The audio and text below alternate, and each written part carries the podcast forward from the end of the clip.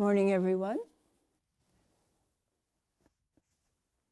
We're in the midst of an unusual weather system, and we have um, thick white snow everywhere outside, as many of you may, but I know some people may not.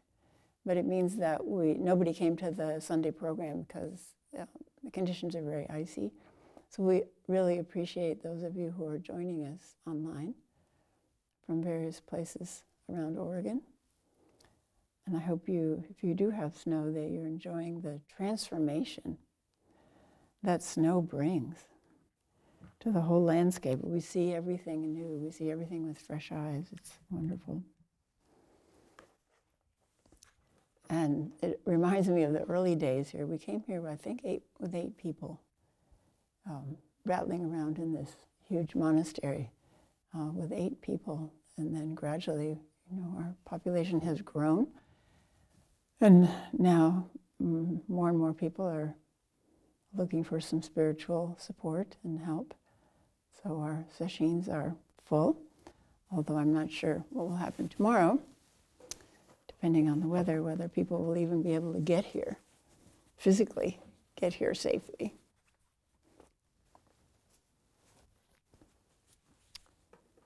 So thank you all for being here in a nice cold Zendo. And I hope you people at home are, are warm in body and heart. So this talk, talk is about regulating the inner climate. Regulating the inner climate. A really vital practice. So this whole week we've been monitoring the external weather forecast. So, you know, checking on our cell phones what's what's the temperature going to be, seeing the approaching nighttime lows of 22, 18, 15, daytime highs of 24, 26. This is unusual for here. And we've had snow before, but usually it's more wet and heavy and uh, warmer snow. And we've all prepared for the cold by putting on extra layers. I actually have so many layers on that I feel like when I'm bowing, like the Stay, Stay Puft Marshmallow Lady. And maybe for the first time that I can remember in our 22 years here, we didn't open the windows in the Zendo. Yeah? And the heat in the floor isn't is exactly enough to maintain warmth up here, a few feet above the floor. But we're all accustomed to regulating ourselves and adjusting to the external climate. All human beings have done that, and you can see the birds adjusting too, all fluffed up, all outside of Hogen's study window where the bird feeders are. They all have been clustering inside of a tree, a protective tree, evergreen tree. And it's funny when you walk by, sometimes they all suddenly silence. They'll be chirping madly, and then they see a human being. And so there, that's adjusting to the outer conditions too.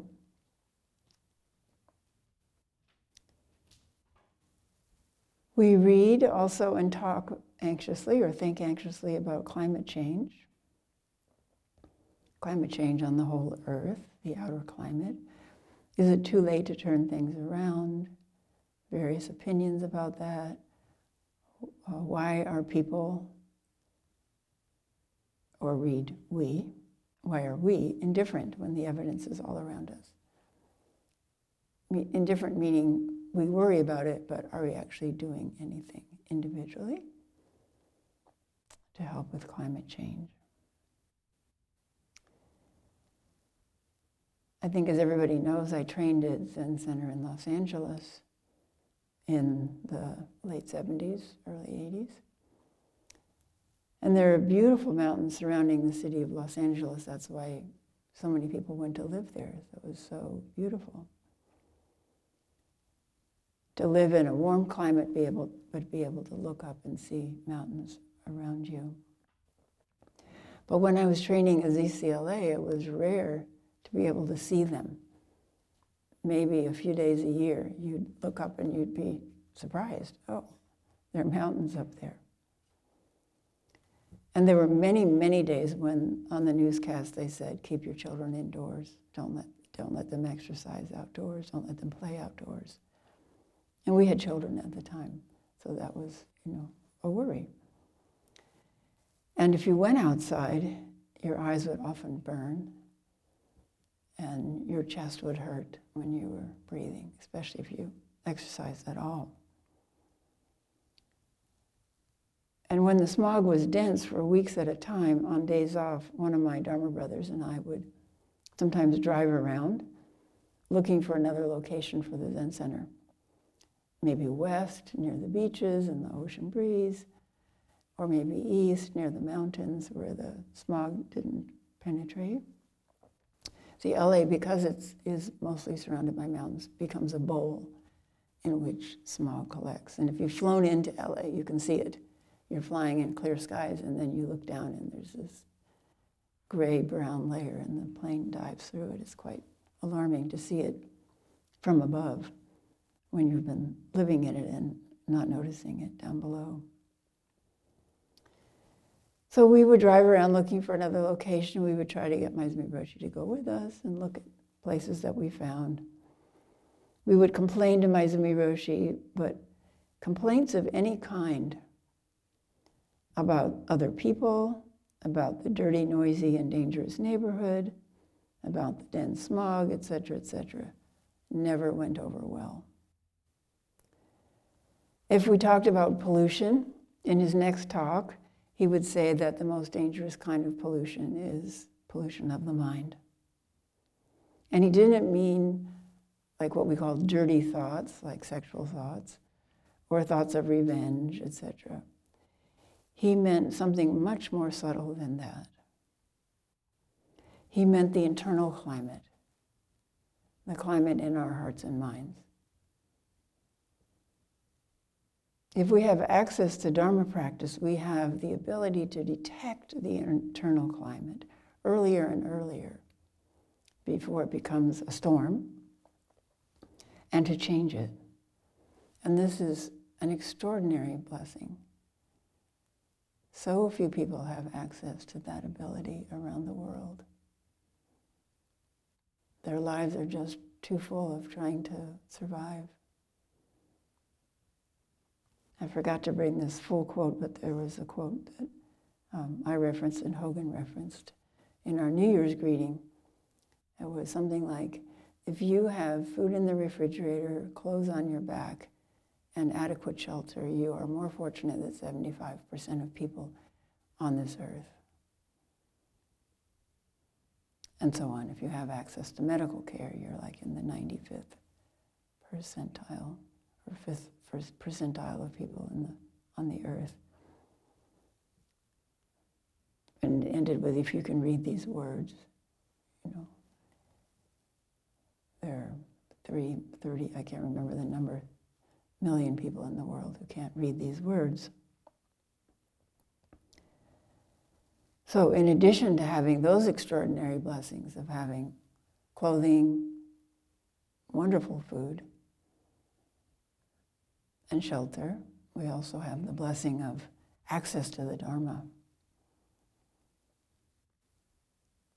People, and this certainly included me, in the early days often come to Dharma practice hoping for enlightenment, working very hard for a big opening that will cure all their problems. I often say that in that era, which was the flower child hippie era, when we began practice and when Zen practice um, and training centers first developed in the US, um, we, we heard about, oh, enlightenment's possible, awakening is possible, and we were just like people jumping off the diving board without looking to see if there was water in the swimming pool. We're just like all in for it. Whatever we needed to do, we would do. So working very hard for a big opening that would cure all their problems. Our problems, my problems.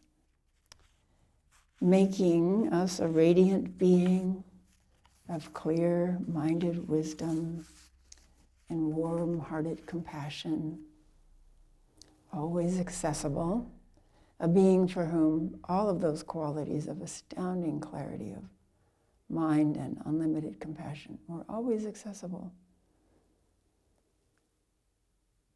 People who work hard these days, who attend many retreats and maybe also take many psychedelic journeys, and have openings that help them glimpse another way to be and thus to live. But those openings, whether they happened when we were training in LA or whether they happen now, no matter how they happening, happen, are just that. They're just openings. And most often they don't last. They don't have lasting effects. They don't cause lasting changes in people. Within weeks, they become memories, later to be dug up out of the hope chest of memories and to be fondled. But actually, living from those remembered openings evades us. Completely living from those openings evades us. There are a few unusual people, actually, that we know now who have become spiritual teachers, like Eckhart Tolle, who had a profound opening out of suffering out of deep, deep suffering, and then was able to maintain that opening and expand that opening and eventually guide other people. And Byron Katie is another. So today I want to talk about what Jack Kornfield calls After the Ecstasy, the Laundry. He wrote a book with that title, After the Ecstasy, the Laundry. Ecstasy could have a capital E, you know, like the drug. Uh, or these days it could be exchanged for after the ayahuasca, what? The same annoying people in my life, the same difficult mother, the same alarming election looming, the same thoughts of the destruction of democracy as we know it, the same wars all around the planet, the same samsara. After the ecstasy, we are plunged back into samsara.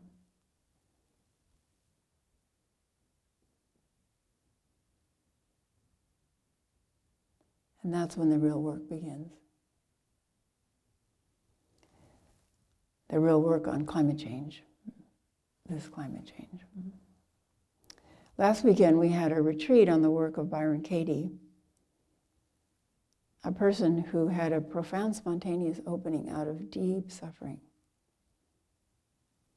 and the spaciousness, spaciousness that she experienced in her wide open heart mind lasted for some time. But then she could see suffering creeping back in, in the form of thoughts and emotions. And emotions, of course, are feeling tones plus thoughts. And then the thoughts elaborate until it becomes a full blown emotion. So she watched that happening and she thought, whoa, I don't want to go back there to this life of extreme suffering. So she developed a very effective method for questioning and examining and changing afflictive thoughts. And we call, it's called the work. And it's wonderful because it's a method that's always available. And it becomes easier to do, more speedy, when we practice it.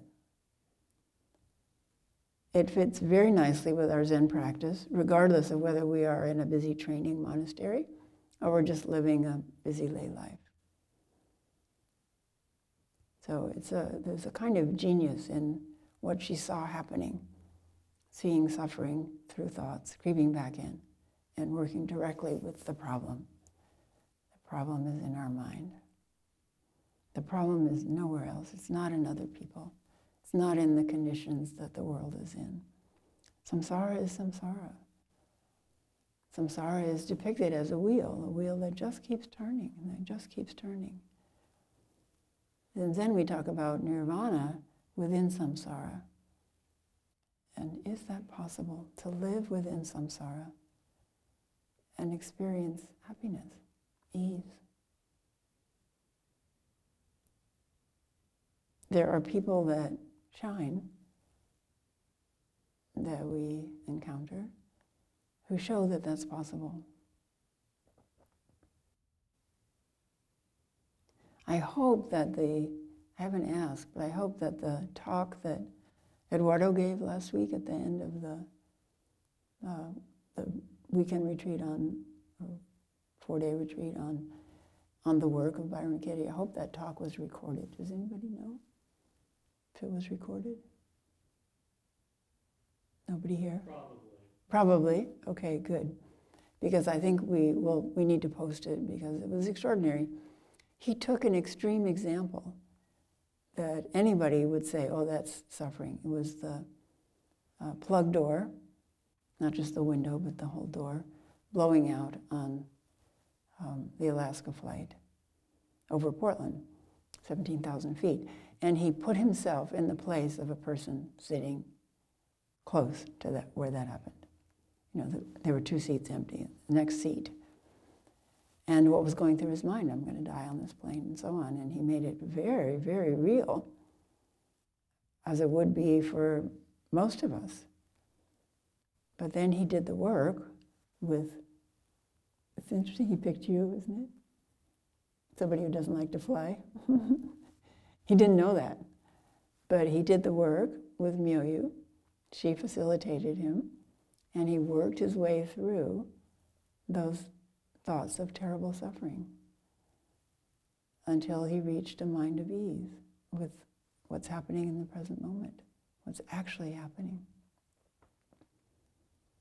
So just to watch somebody do that and see the power of the work is really inspiring.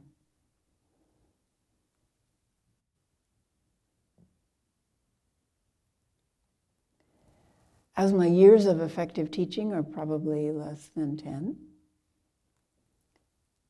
you know, watching the mind forget and wander around, and I'll be sitting over there. It happened this morning. I had all these wonderful ideas for things to put in the talk, and then I like they remember that one and that one and that one, and then gone.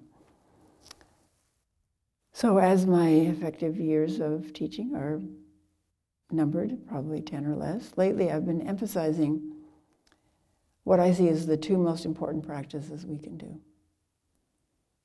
Just like cut down to the basic practices that are the most important. The first is detecting and changing the feeling. The first doesn't mean the most important, they're equally important. The first is detecting and changing the feeling tone right at the start of our day. Right at the start of our day. So we get up and come to the, stumble into the zendo, and then we sit down, and that's our chance to detect the feeling tone. But it also can be detected by anyone when they first wake up. What's the feeling tone that I'm bringing into the day? And then at intervals throughout the day. So this is the carrying practice. This carrying practice is sometimes called practice after enlightenment, or let's say practice after you have openings. How you keep that door open? The glimpse that you saw of what's on the other side of our samsaric existence, what underlies everything, everything, always has been, eternal,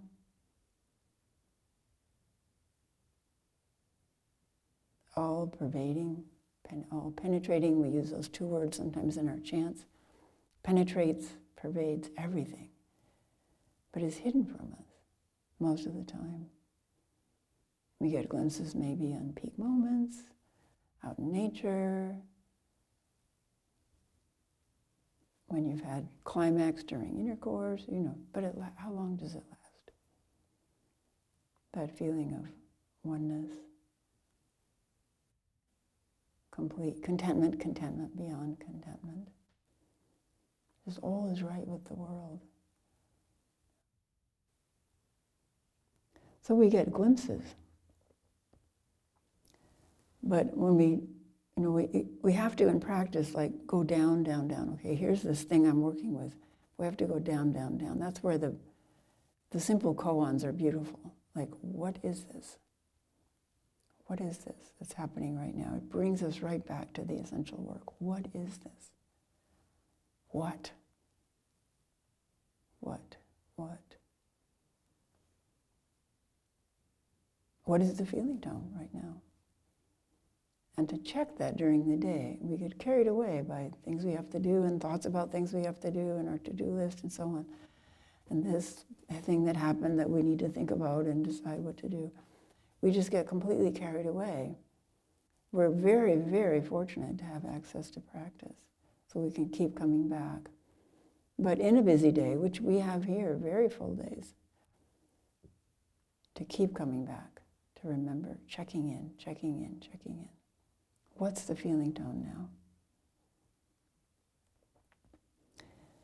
This practice involves becoming more and more sensitive to the invasion of subtly negative thoughts, subtly, subtly negative feeling tones that often precede thoughts or follow thoughts. So you can have a thought and then it can turn into a negative, it can add a negative feeling tone. Or you can wake up with a negative feeling tone and then, as you've all heard me say, the mind wonders, why do I feel crappy? And then the mind doesn't like things to be happening for no reason, so the mind says, oh, it's because of what happened yesterday.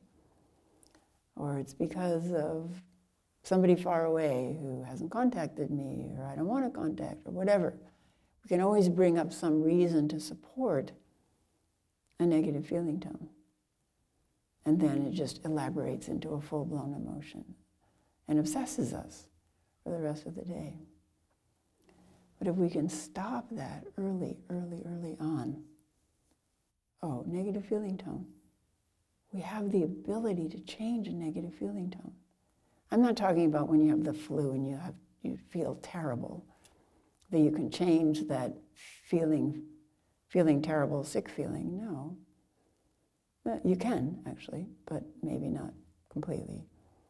But just day to day, moment to moment, detective negative feeling tones and changing them. We learn through our practice ways to change them.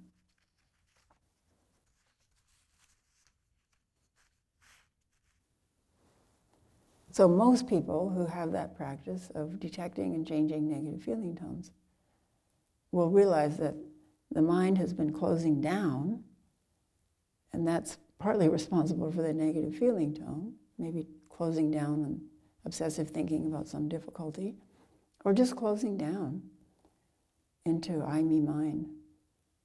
Doesn't even have to have content, it's just about I, me, mine. And then detecting that closing down as part of the cause of a negative feeling tone, opening up, opening up awareness just wide open. So we can do it right now. Just open up, wide open awareness.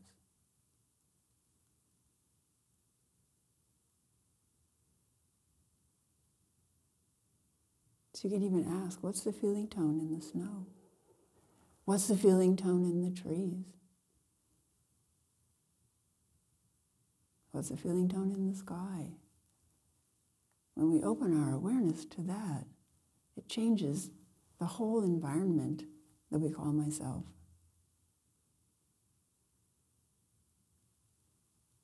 So that practice, detecting feeling tone and checking it through the day. Because we all know we might start with a positive feeling tone, like, oh, great, it snowed, it's so wonderful. Or I'm going to have a day off tomorrow, or whatever, positive feeling tone. But then something happens. Somebody says something, something is broken, whatever happens. We get a disappointing phone call, doesn't matter, and the feeling tone changes. And then that changes our experience of hours after that, or maybe the next whole day, or days at a time. So watching that happen, it's taking a step back from this um, relentlessly operating machine of the self. Taking a step back and watching, oh, there's, there's the problem in the machinery, and detecting it early before it causes chaos in the machinery mm-hmm. or in other people's machinery of being a person. So then the second thing that I'm emphasizing now is clearing the mind by place, learning to place and rested before thoughts. So we can try that right now. Clearing the mind, just letting all the thoughts drain out, down into the earth. The earth will take them and transform them into fertilizer. Because they're just, it's just energy. Letting all the thoughts drain out. And opening into clear awareness.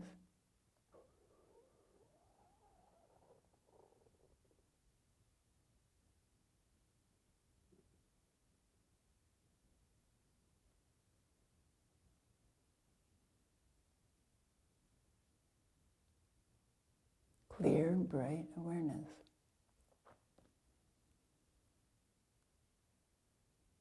Before thought, prior to thoughts.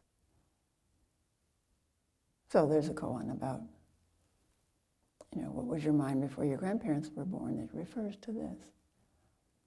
To be being able, as many of you heard me say, to open the door from thinking mind, especially clouded aversive thinking mind and feeling tone, open the door and walk into something completely different.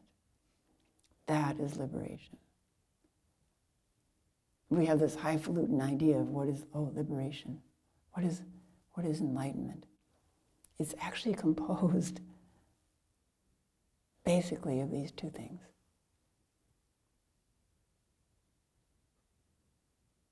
It's ridiculously simple in a way, but very hard work for us to remember and maintain. When you do the work of Byron Katie, or when you sit a silent retreat, you begin to see that most thoughts are just idle nonsense, a waste of our vital energy. And most afflictive thoughts, most afflictive thoughts are simply just not true.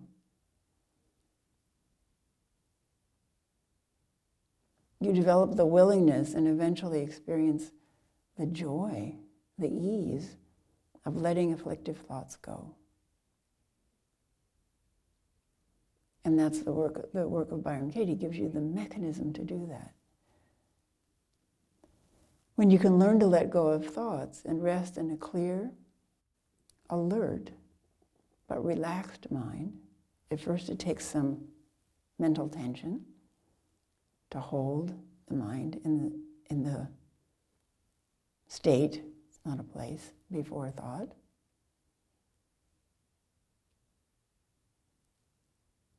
But then that tension can relax, like, like it would with any practice that you do.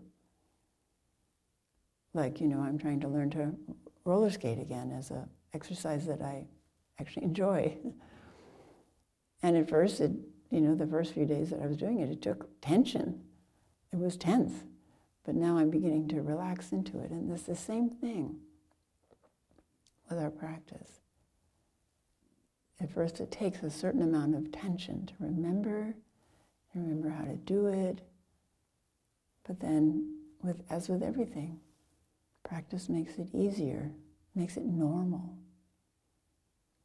So when you can learn to let go of thoughts and rest in a clear and alert but relaxed mind, the most important Dharma gate has opened.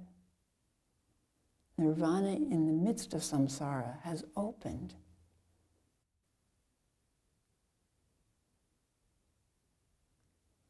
So, this work with feeling tones and with opening to clear, bright, penetrating awareness can happen during a retreat.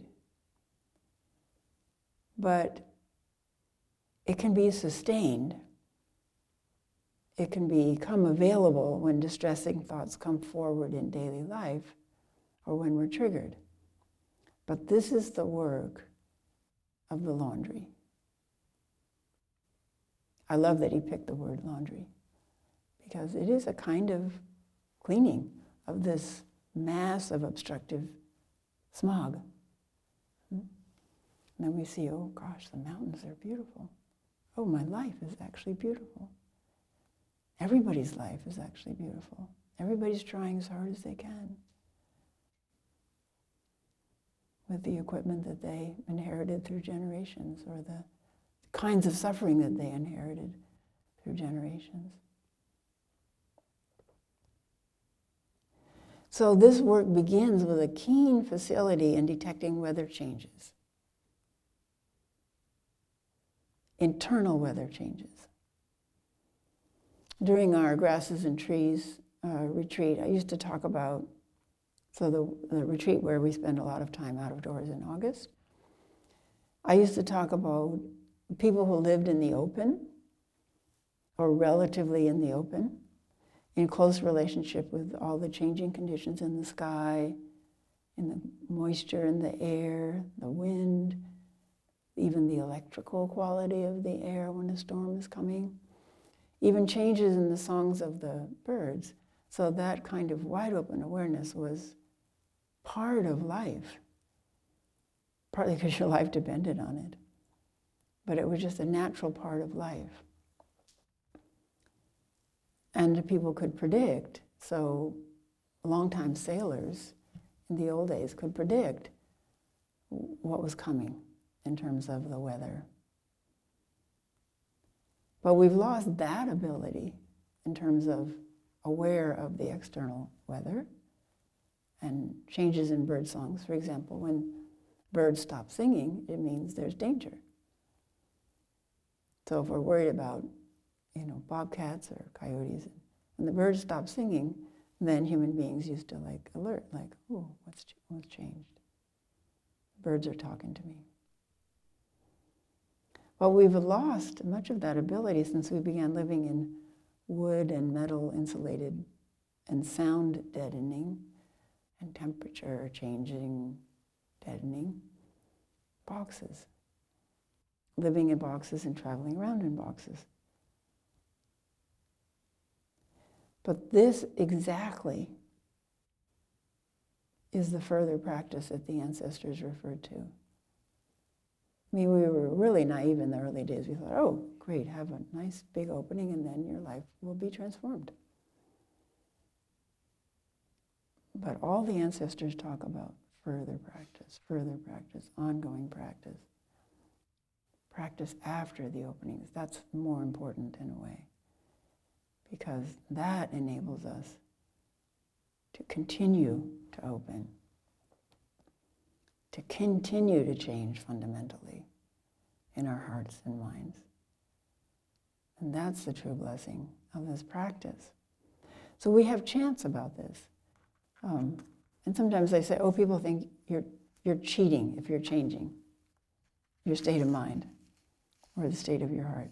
Okay, fine live that way. It's not cheating, it's possible.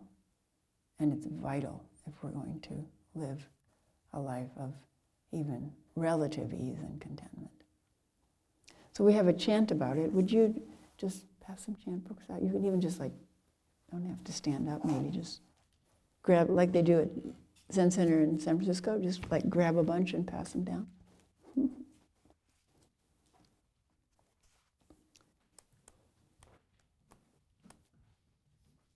So the chant that we've been doing, I will abide, what page is that on? 85. Thank you. So this is a chant that came to us from the Theravada tradition, from the um, from our acquaintance with Ajahn Amaro, and it talks about what we have to do, the work we have to do. Shall we chant it? Can you? You're familiar with it. Can you hit the? And you want to announce it, Dojin? Yeah.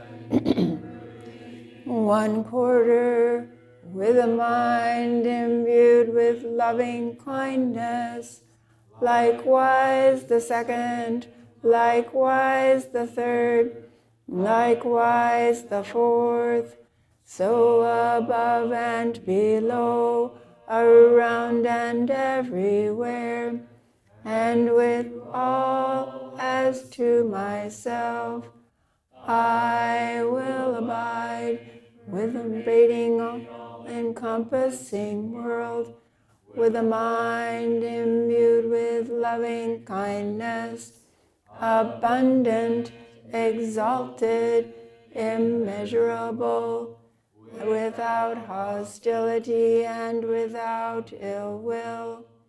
I will abide, pervading order, with a mind imbued with compassion.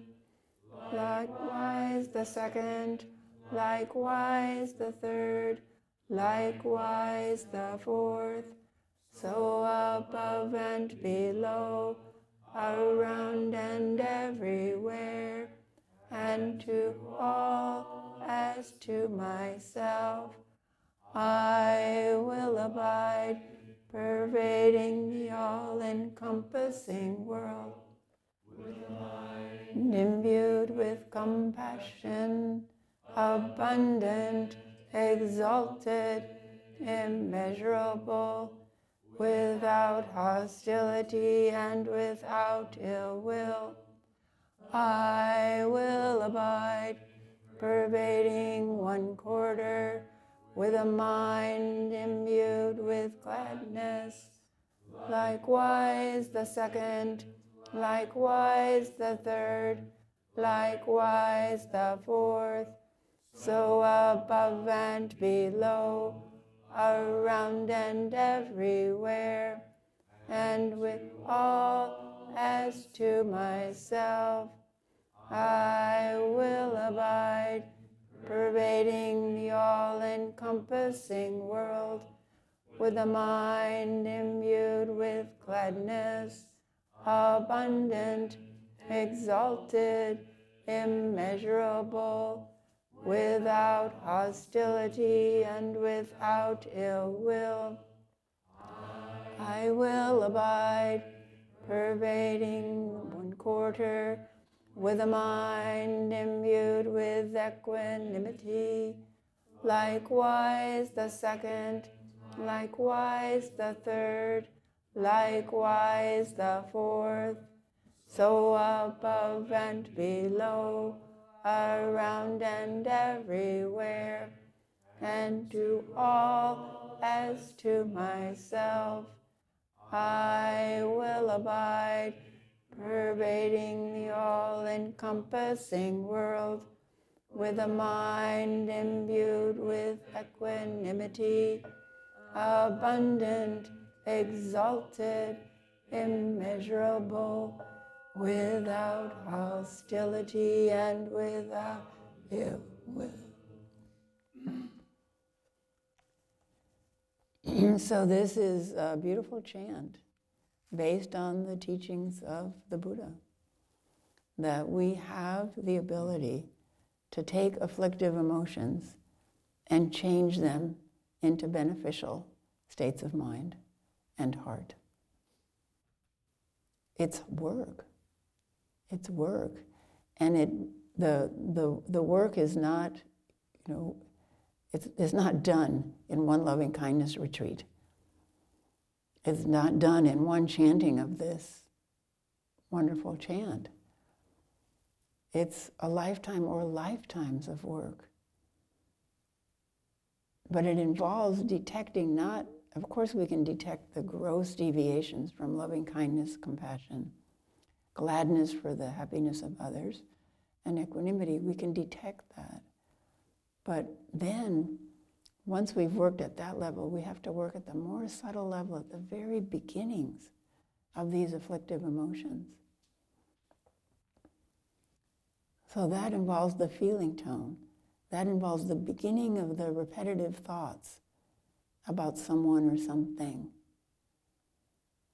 So you know, take for example Trump and Biden and all the craziness that's going on in the news now about is this person, you know, mentally deficient, is this, etc. And What are they going to turn our country into? And, and there are at least two camps that believe that their cherished candidate is going to destroy the, the country. So, where does that begin? It begins with believing your thoughts, and then the thoughts that come towards you or feed your thoughts uh, through social media and so on. But we have this beautiful opportunity through our practice to detect in our own selves, the only person we can change, how subtly that turning begins, and to change it for benefit, for our benefit and the benefit of those around us. So, if, you know, for me, this is a constant practice walking around and finding my, t- my, my thoughts turning towards the negative, just even subtly like, oh, what is, what's going on there? What's in? And then like conjecture about, oh, maybe they're thinking this, maybe they're going to do that, maybe this is happening. Just watch it just turn in that subtle way towards the negative. Catch it, clear the mind, let the sun come out as it just did here. Let the sun come out in the mind. Fresh breezes blow through the mind. What's actually happening right now? I'm walking. The snow is crunching under my feet. The sky was beautiful when it was cloudy, and it's beautiful now. The sun's come out. Oh, look, the snow is sparkling. Breathe in the fresh air. Whatever is true now, not what the mind is saying is true. And we can detect when the mind goes off by how it feels in us when we perseverate on those kinds of thoughts.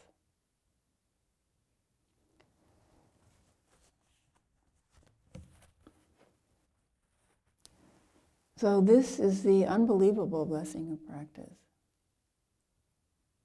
that we have the ability to change our suffering.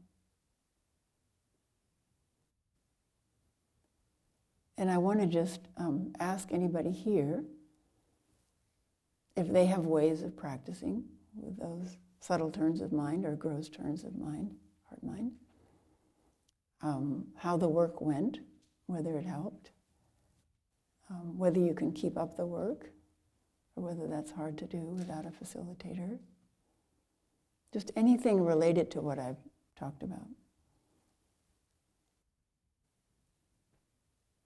Just think for a moment. Is there anything that comes up, anything that I'm working on, or the way that I'm working with afflictive mind states? I'm sorry we can't hear people online, so you just have to you can send it, if you have some ideas, you can send them to me in an email, chozen at greatvow.org. But here we have a group of people who are, have hours a day with which to work on this specifically. So, what helps? What helps you detect the turn towards suffering and then work with it? Well, we've got a volunteer over here. Then then we can ask Austin, who's holding the mic.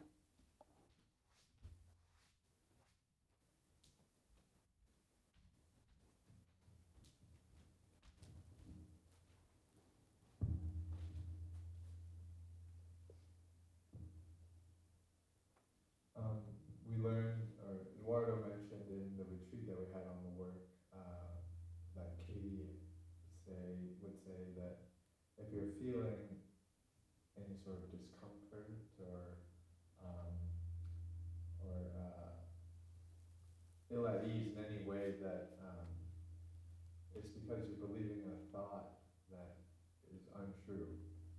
And so I've been trying to notice that um, and detect what what I might be believing that is at odds with the reality of the situation.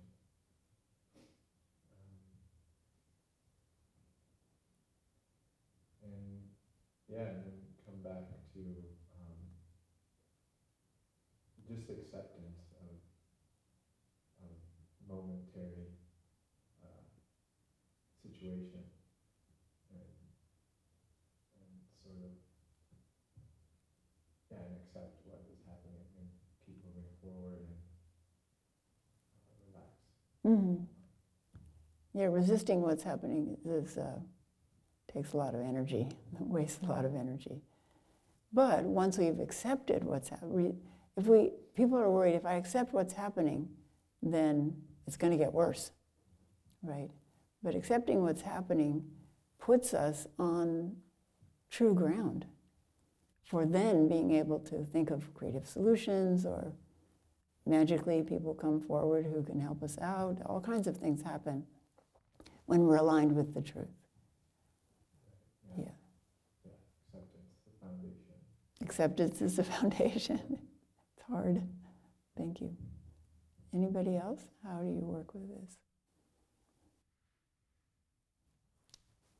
Mimi's volunteered.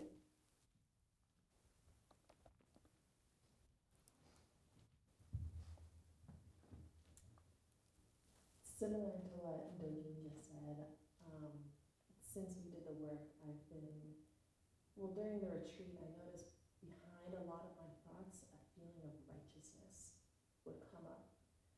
And so this week, whenever I have this feeling of righteousness, like, oh, I'm right, I'm doing it the right way, um, it's been very illuminating. Um, and it's different than confidence in what I'm doing. Um, like Dojin said, this discomfort, like, oh, I'm right, like this sort of puffed up, comparing mind, um, and noticing that and being able to relax into, oh, maybe I don't know, that's okay. Um, instead of feeling like I have to do it right, or no, this is definitely the right way, this task can't be done another way. Um, it's been relaxing to, to notice that and relinquish that Hmm. that I have to be doing the right thing the right way. Hmm. And you're, you're actually demonstrating relaxing the mind and relaxing the body because the body gets involved in it, right? Yeah. Thank you. Austin Hogen called on you since you have the microphone.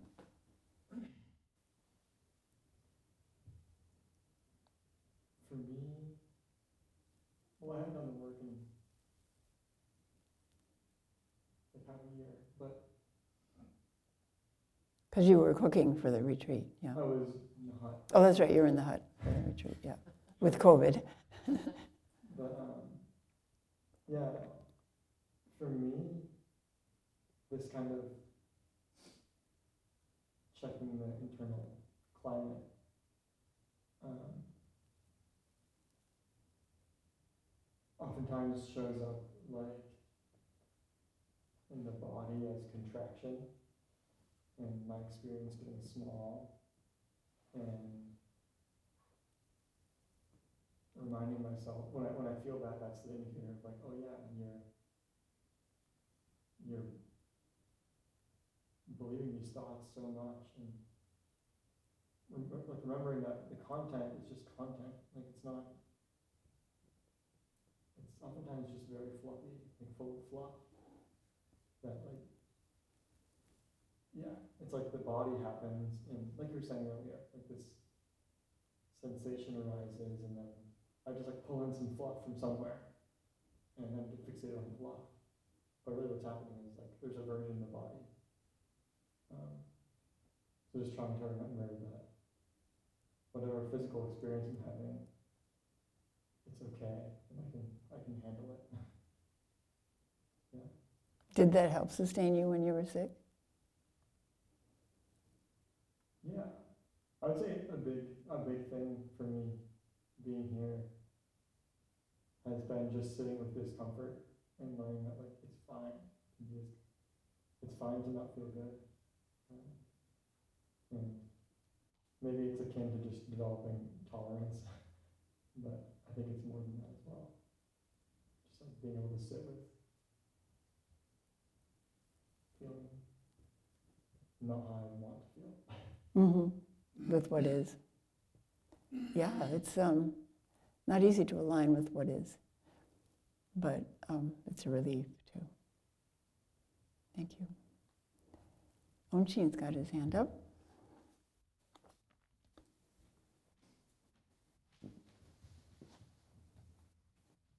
What I'm planning on saying isn't exactly in addition to what's been said. Just my own version of what has already been said, so I'm acknowledging that. You know, the unity of practice is beautiful. But what's on my mind, so I want to exercise just being able to articulate this for myself partially, is why I'm raising my hand, but, um, what's on my mind is being willing to be burned by distressing thoughts or anxious thoughts or thoughts of uh, really intense self reinforcement, reification. Um, and the willing to be burned has to do with just floating along on, you know, the river of time, you know, really trusting in permanence that this is changing. I don't need to figure out what to do about this. I don't even need to, like, insert some kind of practice tool to change my experience. And that willingness, the always being heldness, doesn't exclude or inserting a practice tool, a practice response. Being willing to feel doesn't exclude,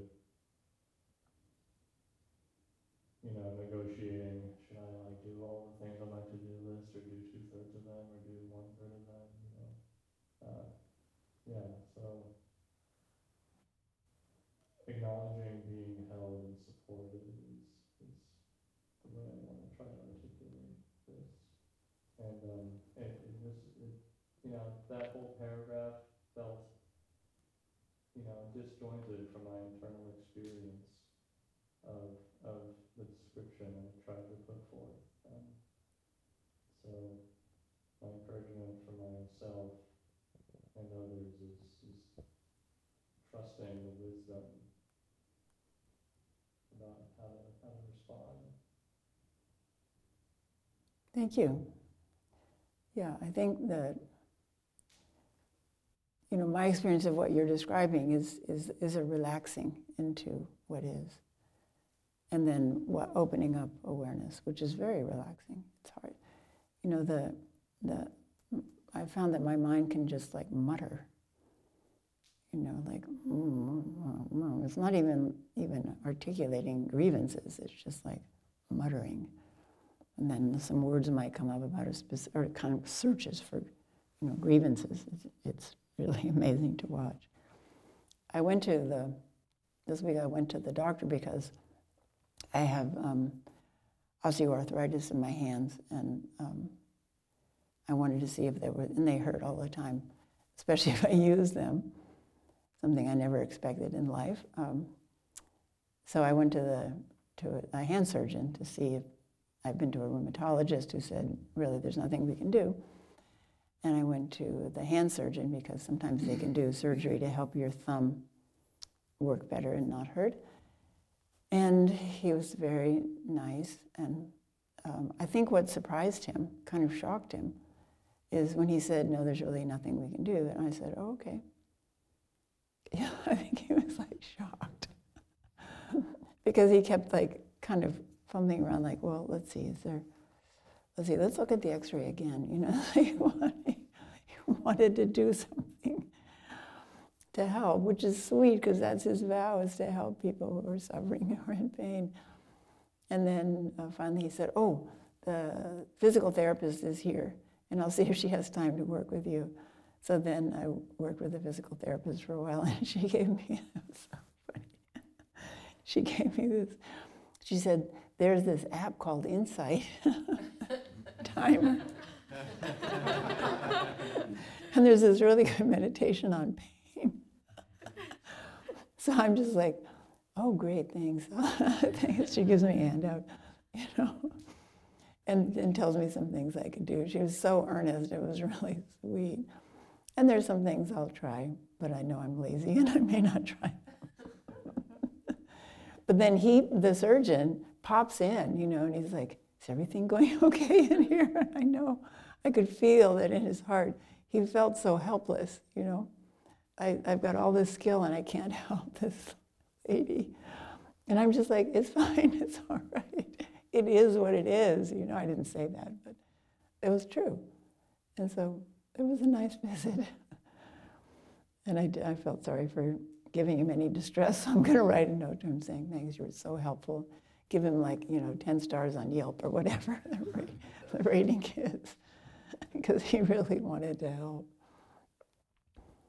Yeah. So we do have the ability to help ourselves with whatever is happening. And this is an unbelievable blessing. Most people don't have this we have the potential to change from the inside out. But when you read the words of this, this chant, abundant, abundant loving kindness, wow. Without hostility and without ill will, not a trace of hostility and ill will. Wow. I've got far to grow, to go and grow and ungrow my thoughts. So we have this amazing ability to live without hostility and well, this is the promise of our practice. With a heart mind that's that's got compassion in it and that can come forth. I mean, that's what he was feeling very compassionate, but he wanted to do something which is now impossible. With a heart mind of basic friendliness, with a heart mind of gladness and equanimity.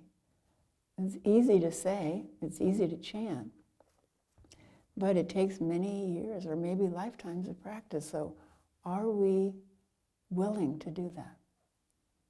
Or will we keep trying to escape into temporary over the counter remedies again and again? So, I encourage you all, because you're not here unless you've seen the truth that the over-counter, uh, over-the-counter remedies don't really work and all of you online the same. The only reason you're here is you've seen through the illusion that over the counter remedies will work, and you're here to do the work. I'm just saying it's going to take longer probably than you thought.